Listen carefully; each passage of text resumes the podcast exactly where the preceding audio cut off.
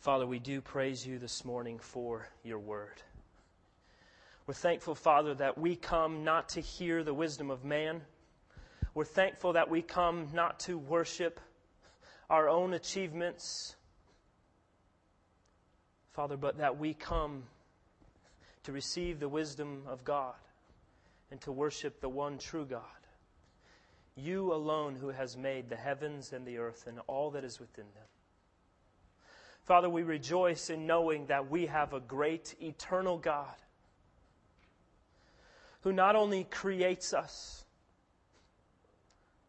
but who has called us to life from death in his Son, Jesus Christ.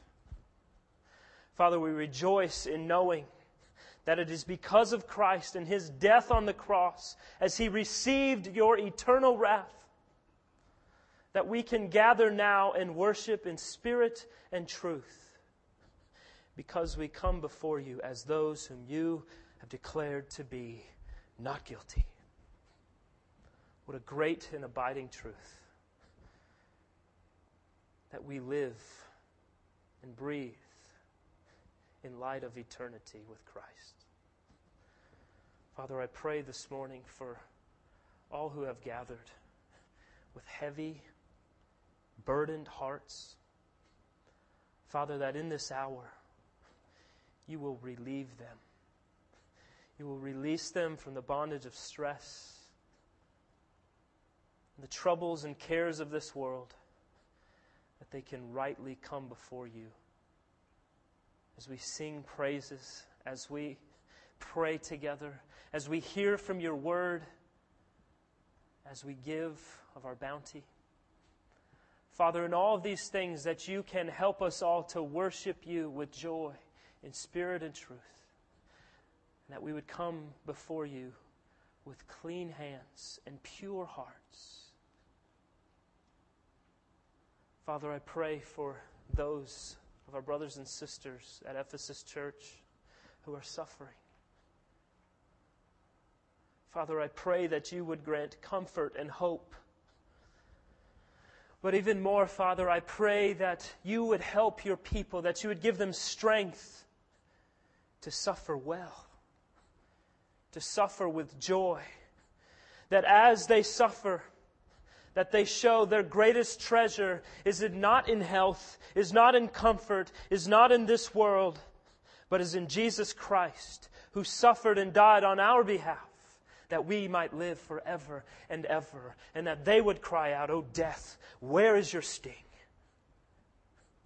Help us, O Lord, to live and to serve and to be a people who, no matter our circumstances, will look death in the face and laugh because we know that death is no more when we are in Christ Jesus.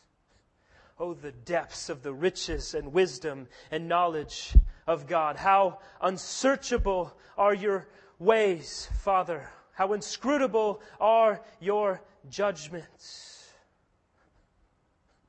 Who has known your mind, O Lord? Who has given a gift to you that you might be repaid? For from you and through you and to you are all things. Glory be to you, O God, forever and ever. And all God's people said, Amen. Amen.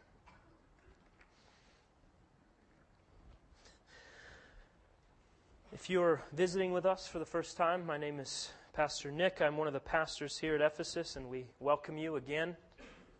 Uh, Typically, we preach through books of the Bible verse by verse, but this week and next week we're doing something a little different before we jump into our next um, book of the Bible. So, uh, the title this morning of my sermon is On Mission, Our Mission, Part 1, and we'll do Part 2 next week. And the key words for our worshipers in training, if you're following along, is family, worship, and love. And over a period of time and several meetings and conversations and email exchanges, the elders of Ephesus Church have come to an agreement on a mission statement for the church that we believe to be a good representation of who we want to be and what we want to be about as a family of faith. And we saw a need to define our mission and to begin to look at everything that we do as a church. Whether it's our service to one another or to the community, our programs, our preaching, our teaching, our community groups, to see everything we do as a church through the window of mission for clarity and direction and purpose. So we want to ask the question of everything before us that we strive to do. How does this fit? How is this consistent with our mission as a church? So we want to spend this Sunday and next Sunday unpacking that mission statement. And then from there, we're going to try and make it visible around the church so it's always in front of us. And we hope that it's something that every member will commit to memory and work through it in families and in our ministries within the church. So, this morning I'm going to tell you what the mission statement is. Then we're going to provide a biblical framework for a mission statement. And then we'll begin to look at what this mission statement has been designed to say and how it's been designed to lead us. And next week, we'll conclude by looking at the second part of the mission statement that we're not going to finish today, and then we'll consider what this means for the way forward. And I assure you, this is something that we have thought very hard about, and there are reasons for every single word that is outlined in our statement. And obviously, it could be worded differently than it is, but we've worked hard to cover every base and hope that we have a very robust biblical overview reflected in this statement. So, I also want to make clear up front that we, the church, this is vitally important, do not bear the burden of having the final authority or word in any form. God has that word. We are not infallible. We ascribe that to God and His revealed Word in the Bible. We do not bear the burden of permanence. Ways of saying great things come and go. We don't need to fight to make this statement permanent. God and His truth are permanent. Isaiah 40, verse 8 The grass withers and the flower fades, but the word of our God will stand forever. So, our mission statement is the focus of one group of God's people Ephesus Church, in one place, at one time, under the providential influences of our circumstances. And we have a contribution to make to the work of the church invisible, the global church. We have a proclaiming to do in the world. And we believe this will help us to stay focused on that path and will create for us a framework to build on as we see ministry and service through what we are going to outline. So, with that said, I'm going to tell you the mission statement, and then we'll talk about the biblical framework for mission, and then we'll walk on through the first part of it. So, here's the mission statement. It'll be up behind me. Ephesus Church is a family of faith that exists to worship God with joy, to love our neighbors, to see transformed lives, and to, be, and to send and be sent for the spread of the gospel through Jesus Christ. That's the mission statement. So let me provide a biblical framework for mission, and then we'll come back to this. We want to be more focused on being a people that refers to our existence as a church as being a people who are on mission. We don't simply want to exist as a local congregation. We want to be a local body that is on mission with one another to fulfill the biblical mandate to not be hearers of the word only, but to be doers of the word. In other words, we understand that as we walk outside these doors, as we go into life outside these doors, into our workplaces and our neighborhoods and our schools and our favorite hangouts and our restaurants and ball fields and golf courses or whatever else we do and wherever we go, that we are on mission so that we can be living out and proclaiming the gospel for the glory of Jesus Christ. So, with that said, brothers and sisters, Pastor Steve and I are not the only members of Ephesus Church who are in full time ministry. We are all called to a lifetime of full time ministry. It begins when you are justified by faith, and it continues until you fall before the throne with our brothers and sisters from every tongue, tribe, people, and nation to worship our King and Savior, Jesus Christ, forever and ever. So, your job is an opportunity for ministry. You're going to Bodyworks or to the Y to work out is an opportunity for ministry. Christians are to be living lives that are filled from minute to minute, seeing everything as an opportunity for ministry. We are called to be on mission. And I don't want to get too far away from the Bible. I get a little nervous when we don't stay closely tethered to the scriptures. So let's get in the text. Romans chapter 15 will be in verse 18 to begin with.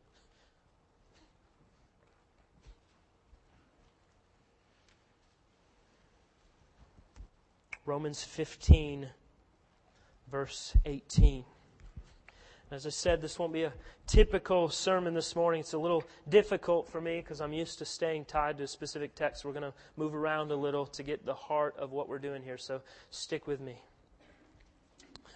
Romans 15, starting in verse 18. The Apostle Paul writes, For I will not venture to speak of anything except what Christ has accomplished through me to bring the Gentiles to obedience by word and deed, by the power of signs and wonders, by the power of the Spirit of God, so that from Jerusalem and all the way around to Illyricum, I have fulfilled the ministry of the gospel of Christ, and thus I make it my ambition to preach the gospel not where Christ has already been named, lest I build on someone else's foundation. But as it is written, those who have never been told of him will see, and those who have never heard will understand. This that we have read is the Apostle Paul's mission statement. This is God's call on his life and how it is being worked out in his life. Look at verse 18 again. For I will not venture to speak of anything except what Christ has accomplished through me to bring the Gentiles to obedience by word and deed. So Paul's emphasis is on the fact that the ministry that he is doing, his focus in his ministry is not something that has been cleverly designed or something that he thought sounded good, so he wanted to stick to it, but it is something that it is what Christ has worked through him. It's not a self designed, self sustaining mission. It's the very work of Jesus Christ continued on through the Apostle Paul. He continues in verse 19 by the power of signs and wonders, by the power of the Spirit of God so that from Jerusalem and all the way around to Illyricum, I have fulfilled the ministry of the gospel of Christ. Notice, it's by the power of the Spirit of God. It is the Spirit of God who gave him the power to preach the gospel fruitfully from Jerusalem to Illyricum. So we see then that this is a work of God. But then look at verses 20 and 21. We see Paul's own planning. We see his own intentionality in this God designed, Holy Spirit sustaining mission. Look at verse 20. And thus I make it my ambition to preach the gospel not where Christ has already been named, lest I build on someone else's foundation. But as it is written, those who have never been told of him will see, and those who have never heard will understand. So notice two things here. First, Paul has a very clear focus, a very clear aim regarding his mission and how it is to be carried out. He wasn't getting up every single day saying, Oh, it's a beautiful day, and I wish I had some idea about what my mission was today. I wish I knew what I was supposed to be doing and how I was supposed to be going about doing it. Jesus, would you please fill me in because I'm really lost here? No, Paul had an ambition. He had a mission statement, he had direction to preach the gospel not where Christ has already been named. This was Paul's mission, and it shaped everything that he did, everywhere he went. It shaped the meaning and purpose of his life. It was Paul's passion to make Christ known amongst the people who have never heard the gospel. Secondly, I want you to notice that Paul's mission statement is based, is built on Scripture. Verse 21 is a quote from Isaiah 52, verse 15. For that which has not been told them, they see, and that which they have not heard, they understand. So, how did Paul derive his mission statement? He looked at the Scriptures, saw that Isaiah was writing about Jesus the Messiah and found within it his purpose as an apostle of Jesus Christ. He saw the application to his own situation and built his entire mission on it. Now remember this not everyone in the scriptures and not everyone today is called to do the same thing as the apostle Paul did. Timothy was called to stay and be a pastor in Ephesus. Titus was to stay in Crete. But Paul's mission was to preach the gospel where Christ had not yet been named. So I think we can draw some conclusions from that, at least at a very basic level, about thinking and preparing and writing a mission statement, having a clear focus of what our mission is so that we can be on mission and we don't think it's only a good thing to do, but we believe it's a biblical thing to do, to define our mission. Of course, the mission statement, like Paul's, should be rooted in Scripture and should be clear to us that it is from biblical convictions and commands that we can say our mission statement speaks to nothing, speaks to nothing except that which Christ has accomplished through his word and is continuing to accomplish through his people. Okay, I'm going to take this a step further now. And I might get some emails because of this, but love me. I think it's important. I think we need to go here, okay? If our faith, if Christianity is just about individual conversion, then all we get is self seeking, self centered things that say, Fix me, make much of me, heal me, make me right. But the gospel, the good news of Christ is that we've been called to a greater purpose. We've been called to see greater glories. We've been called to be on mission. And when we're on mission, everything flows through that lens. It all flows through Jesus commanding us, you go tell everyone, everywhere, that death and sorrow and injustice under my reign are over. And you tell them what I have saved you from and what I have saved you to and what I will continue to save others from and to. Every bit of our lives now gets filtered through that reality. That death and sorrow and injustice are already under the feet of God. And that He has saved us from His wrath to His Son and a life of obedience, and he continues to save others from his wrath and to his Son and to a life of obedience.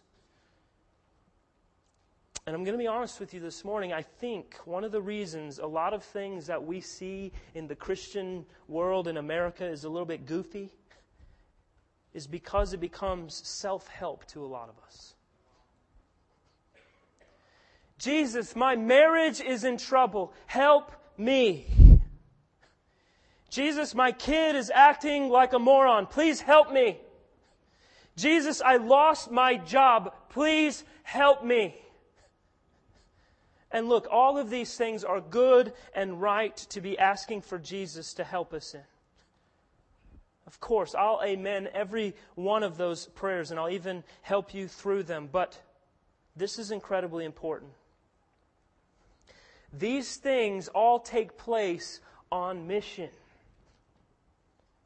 Mission exposes who you really are.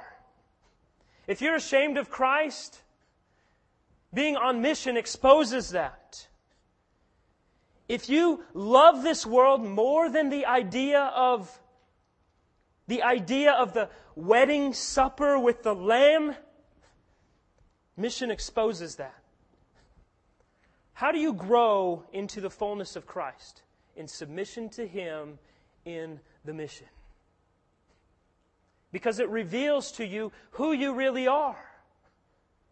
Am I on it or not? Am I living the gospel or not? And this truth can be devastatingly horrible to us, right? Because it reveals that some of us say, okay, God, here's the plan. I've got this issue with gossip, and I want you to fix my gossip problem while I continue to be uppermost in my own affections, loving my own life and my own comfort and my own pursuit of joy more than I care for your name at all. But this gossip thing, it's getting a little bit in the way of my happiness, so if you fix that, we'll be good.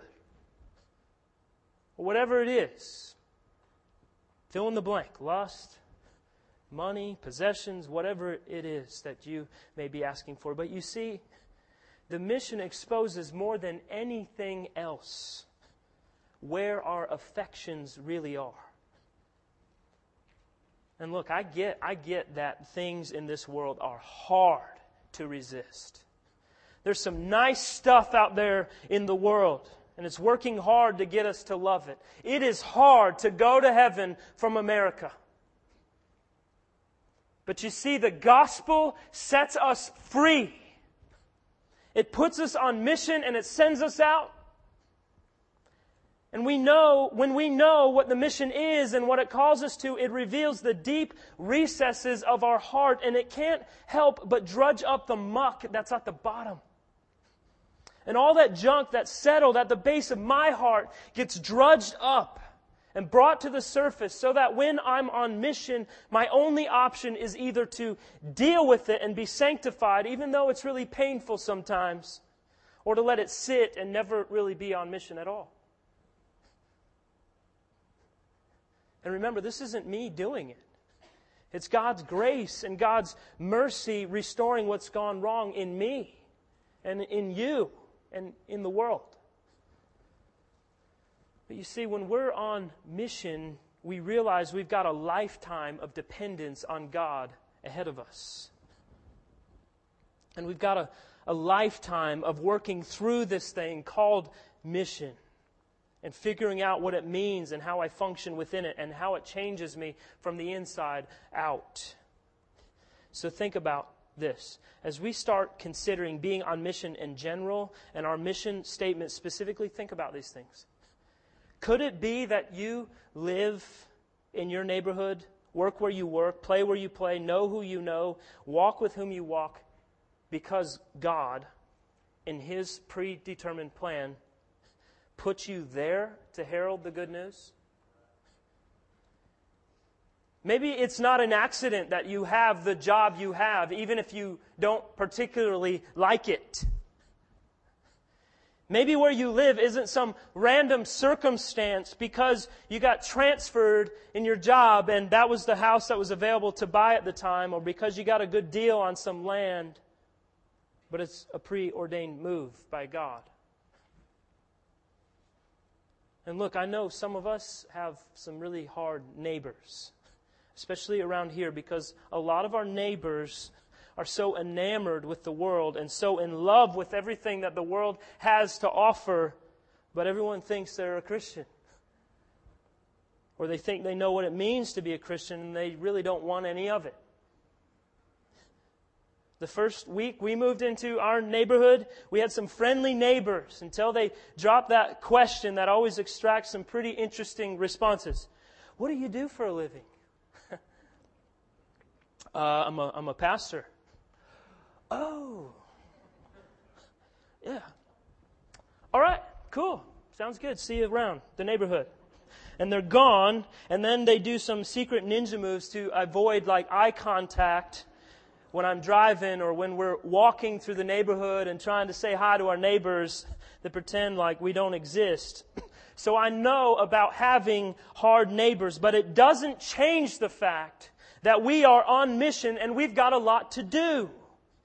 And when we're not living and striving to be on mission, so sting, we're liars.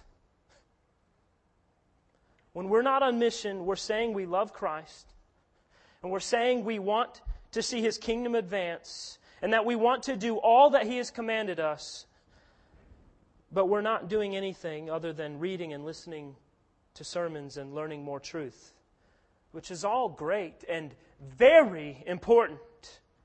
But when we don't live on mission, we're liars. It's a lot more comfortable to assume that the Christian life is that we just need to sit back and learn more and wait for Jesus to come back. But that's not living in obedience to God's Word. So, up front, I want to challenge all of us. And I am especially talking to myself. Instead of just studying the playbook, can we get out on the field and start running some of those plays? There's a lot of Christians who can talk through every play in the book, but very few want to engage anybody with it. Why? Well, I've got that gossip problem. Well, then submit to Christ, confess your sins, repent, turn away from them, and live on mission. It will reveal that stuff. And it's going to be painful sometimes because God's just going to rip it out from you and replace it with grace and mercy. But in the end, it's awesome. Because now you're not sitting on the bench wondering how the game's going to go. You're in the game and you're fighting hard to win. And the best part is you already know the outcome. The gospel is penetrating the world. And do you know how it ends? With you and me in front of Him with the kingdom of God, new heaven and new earth established, no more sin, no more evil, no more injustice, no more pain, no more sorrow.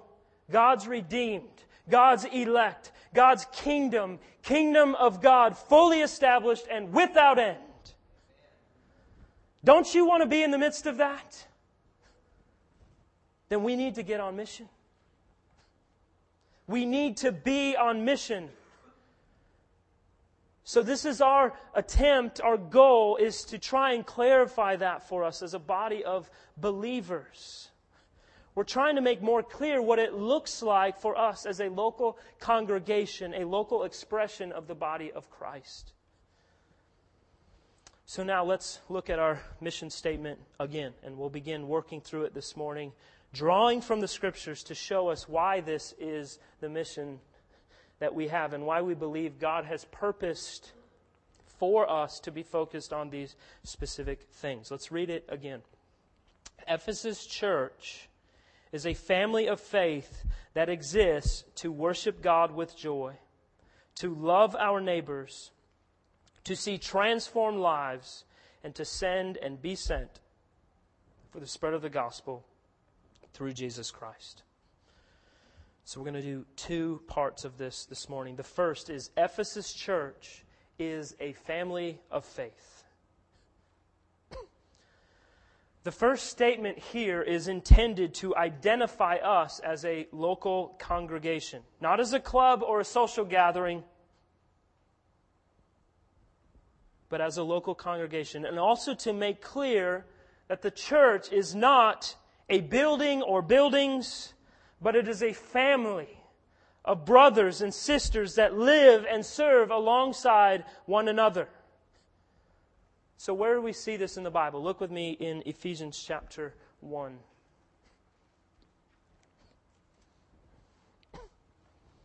Ephesians chapter 1, and we're going to start with the last two words of verse 4.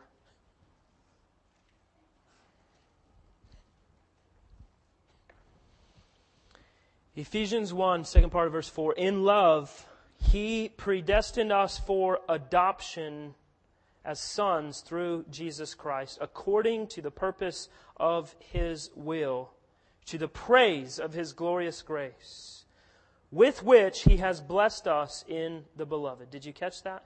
In love, he predestined for what? Adoption through Jesus Christ.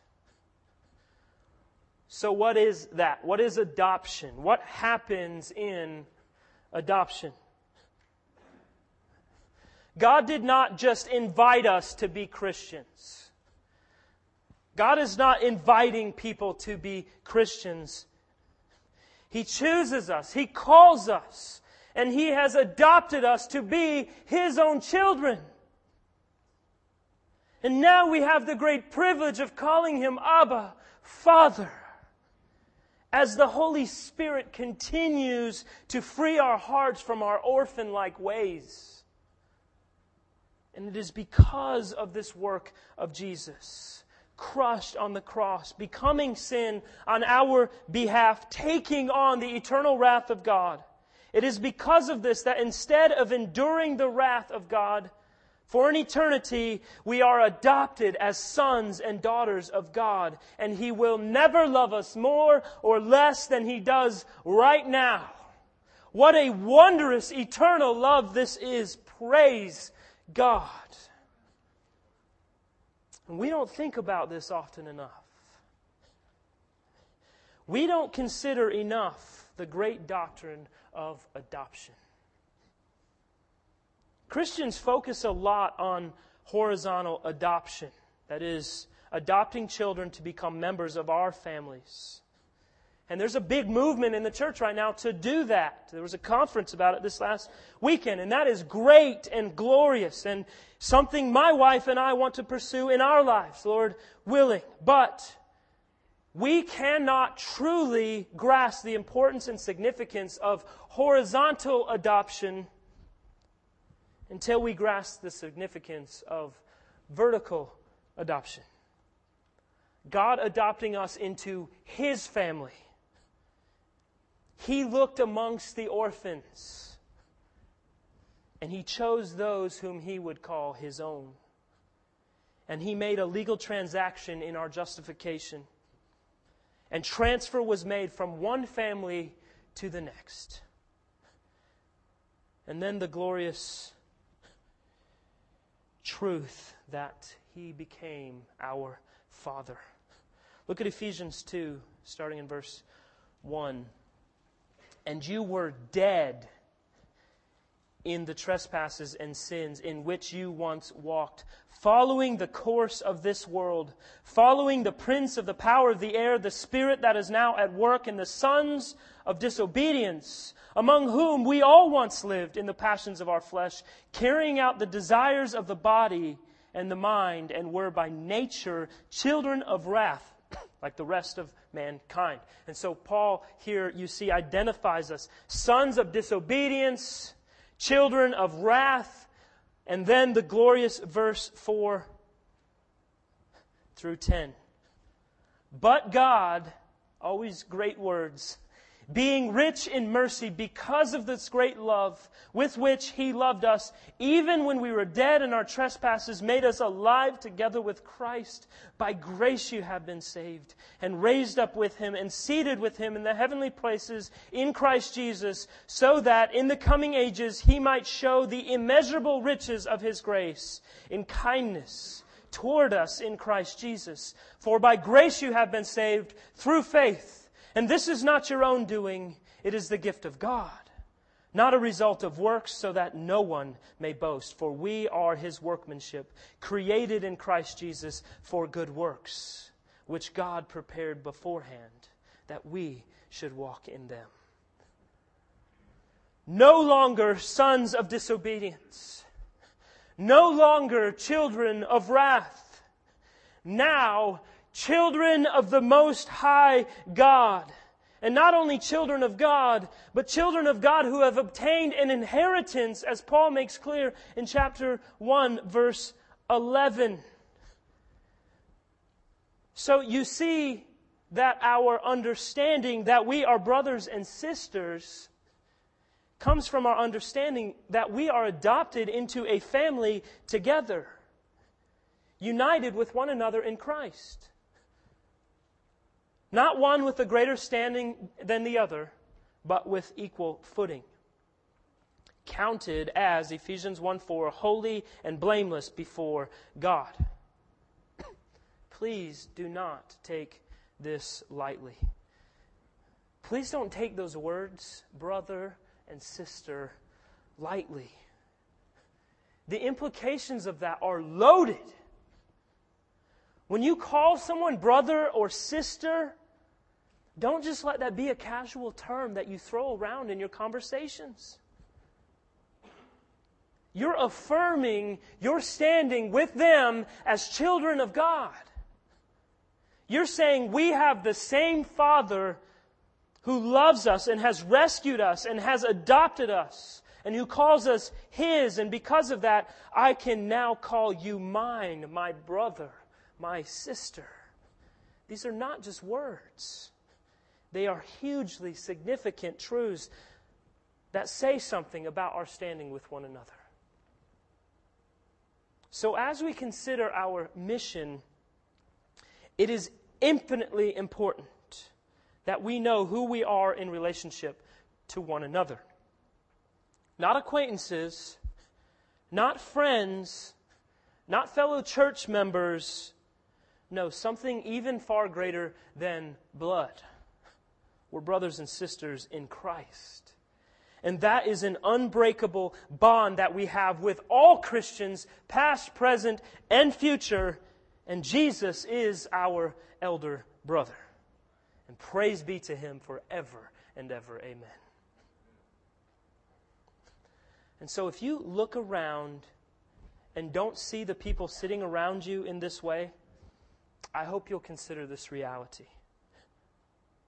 And I hope we will all make it our mission to live and to work and to respond and to love one another in a way that reflects our unbreakable bond as brothers and sisters. That means we sacrifice for one another. That means we encourage and help one another.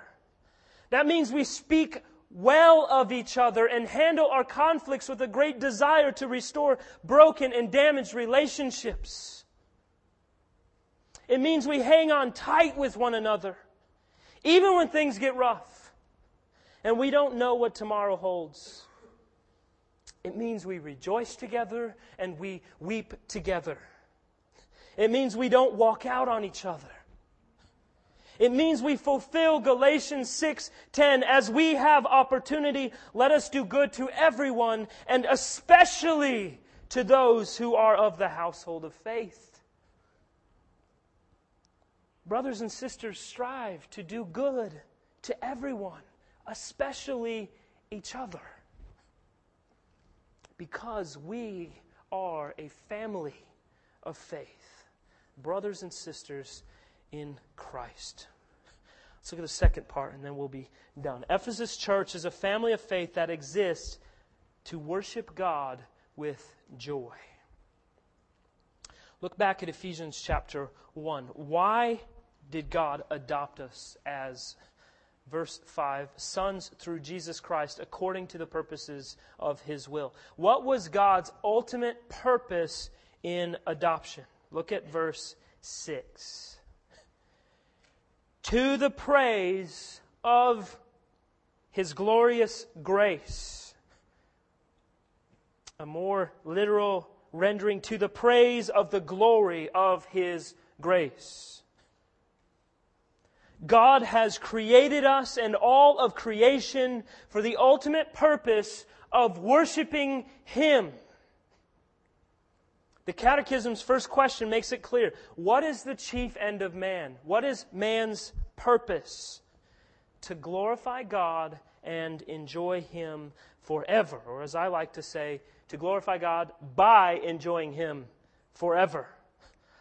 All men everywhere will endlessly strive for joy, and that joy is sought most passionately in whom or what we worship.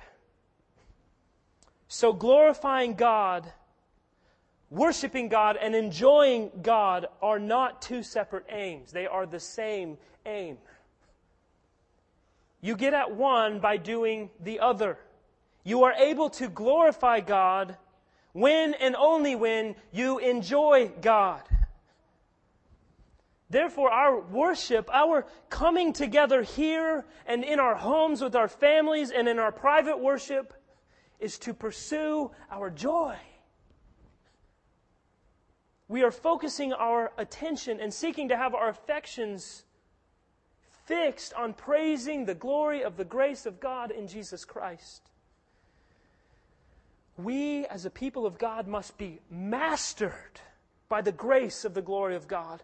We must stand in awe of Christ because of who He is, what He has accomplished on our behalf, and what He continues to accomplish as He sanctifies us and keeps us so that none of His sheep will fall away.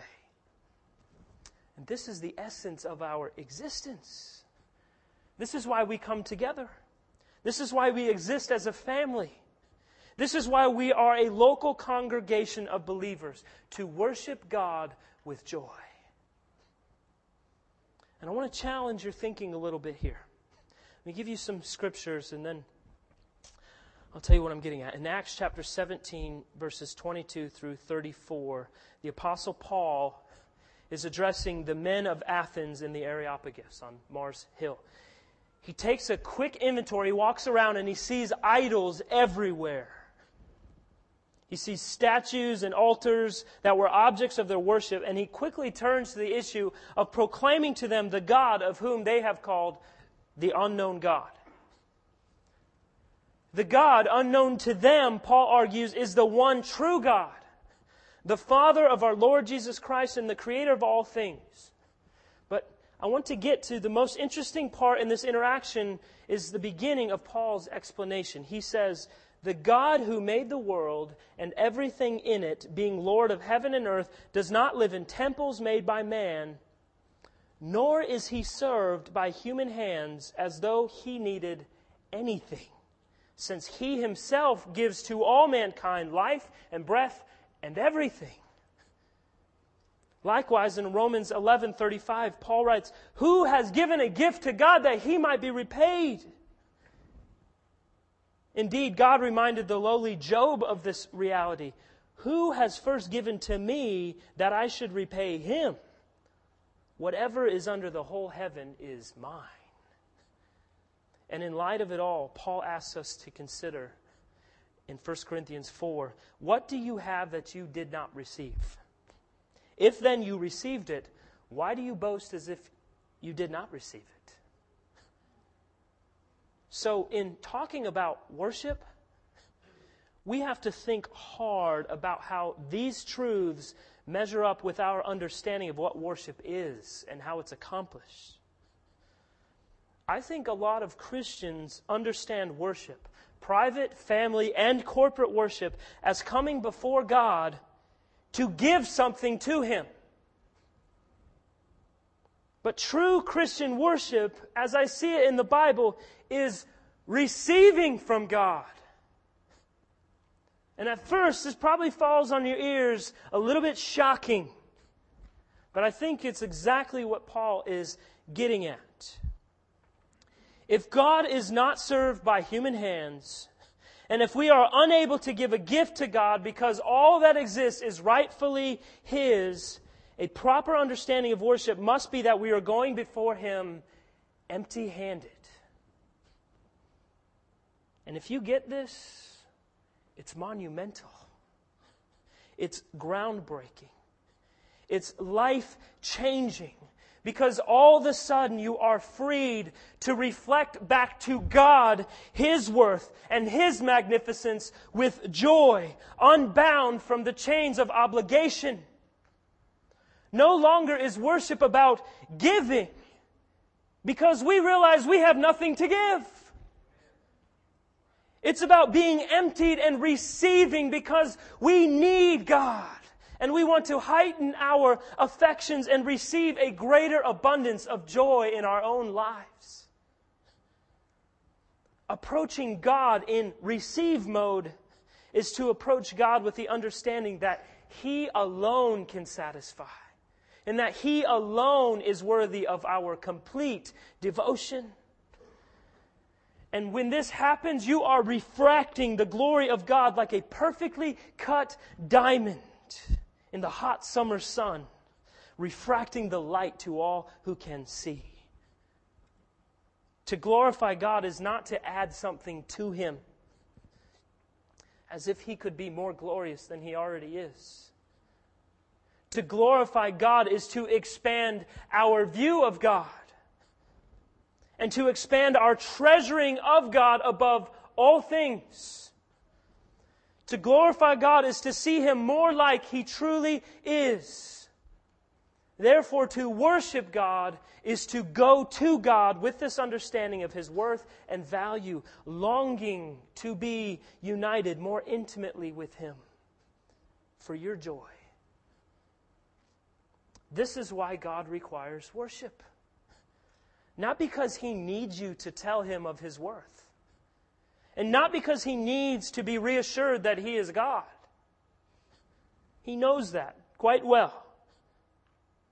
God requires that every man worship him because it is what is best for man. When we're thirsty and we're parched, we go to a source of water to be refreshed.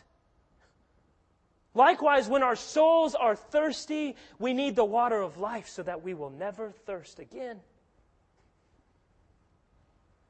So we exist as a family of faith to worship God with joy and be filled with deep satisfaction that He is lavishing upon you the greatest gift that you will ever receive, namely Himself. Worship is for your joy because rightly placed joy is the greatest means available to glorify God, thus achieving our purpose on this earth. So as you sing, as you pray, as you hear or read from the Bible or participate in the ordinances of the church, don't assume you are doing something great for God. Be assured that He is doing the greatest thing for you. And in all honesty, we could stop right here with the mission statement if we all rightly orient our hearts and our minds on these two things, that we are a family of faith that exists to worship God with joy, everything else that we have in this mission statement would naturally flow right out of that. But we want to have clarity and we want to have focus and to know what it looks like, at least in broad categories that get applied in a thousand different ways as we work out life together. So we'll pick up next week where we left off this morning and continue to discover what it is to be on mission, fulfilling our mission as Ephesus Church. Let's pray together. Father, we are so grateful. And it's ringing in our hearts right now.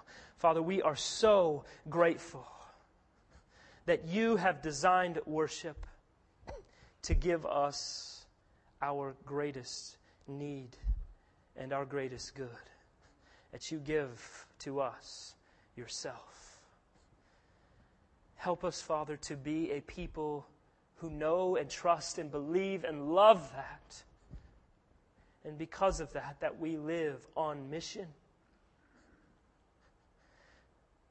That we would love each other, that we would give ourselves to each other as a family of faith, and that brother and sister, not just words we speak, but the great affections and truths that we have in our hearts because we know that we have been redeemed together and that we call you together, Abba, Father. And that we know it is together that we have been redeemed in Christ Jesus. Help us, Father, to know that truth, to love that truth, to proclaim that truth, and to live according to that truth. Help us, Lord, to flee as far as we can from being hearers of the word only. Help us, O oh God, to be doers of the word, to work out our salvation with fear and trembling, and doing good works so that the world would see them and give glory to the Father who's in heaven, because we are doing it all, the great desire to worship you with joy forevermore. We love you, Father, and are so grateful for your word. We're so grateful for mission that you've given us purpose in our lives for us to fulfill. Now help us, O oh God, to be great missionaries to our culture, to go out from these doors and to live and work and play and hobby and do what we do, knowing we're on mission to bring glory to you and to make you known among the nations. In Jesus' name we pray. Amen.